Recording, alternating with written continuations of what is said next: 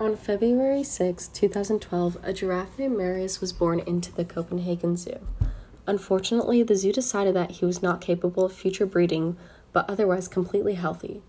On February ninth, two thousand fourteen, just three days after his second birthday, Marius was killed and fell to, fed to lions with a whole crowd of people watching in excitement. There are over ten thousand zoos and aquariums in the world. Think about all the animals that are in these kinds of situations every day, and imagine what they're feeling just for our own pleasure.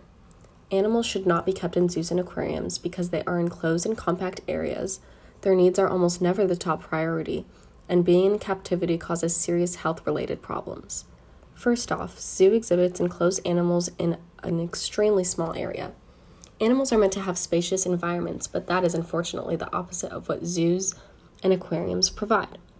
The New York Times reported that the typical zoo enclosure for a polar bear is one millionth the size of its home range in the wild. This is definitely not an imp- appropriate environment for an animal meant to be free in their spacious habitat. In particular, carnivores need a wide-ranging area to roam endlessly while searching for prey. If you think about it, trapping animals in a small exhibit for the rest of their lives is the same thing as trapping us humans in one little room for the rest of our lives. The same way we thrive better in spacious environments, so do animals. Another problem that should be taken to hand is the fact that zookeepers do not exactly put animals as their prime concern. Zoos and aquariums put care, put more care into their money than the actual animals. Lots of animals are getting killed for reasons such as to make room for a new, better animal, or to eliminate animals that are unsuitable for breeding, such as Marius. This isn't acceptable. Zoos and aquariums' top priority should be the animals' needs. Instead of putting investments into things like souvenir shops and food courts, they should be using that money to help the animals. They really could use some bigger and better homes. Also, it has been noticed that animals have not been in a mentally stable state, which isn't surprising after looking at their surroundings and the other aspects of the environment they are put in. Lack of space, loud noises, artificial lighting, and many other aspects are causing a decrease in the health of the animals. Zoos and aquariums provide an uncomfortable environment for these animals, and it can cause harm to it can cause harm and problems like animals attempting to escape or attack visitors, stress, and self-harm.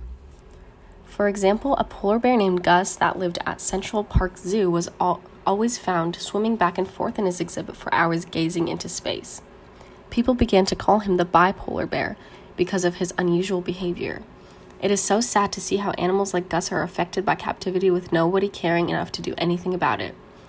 Research can show that there might be some good things about aquariums and zoos. For instance, animals are said to be less likely to become extinct because they are away from predators that can harm them. However, most of the animals aren't even endangered, as shown in the quote from PETA. Another aspect that might be that might be beneficial is that people in zoos and aquariums can educate like the children and adults. In my experience, however, I would go to a zoo and come back with nothing except some fun pictures and souvenirs. Conservation biology confirmed that sixty-two percent of children showed no change in knowledge regarding new facts about animals in the zoo. Maybe zoos and aquariums do not do us or animals any good after all. I hope it is clear now that animals should no longer be kept in captivity because they do not have the space they need, they are not being taken care of enough, and the environment they are placed in harms their well-being. Let's protest against zoos and aquariums before it's too late. We can't bring back Marius, but we can save many other animals from harm in the future.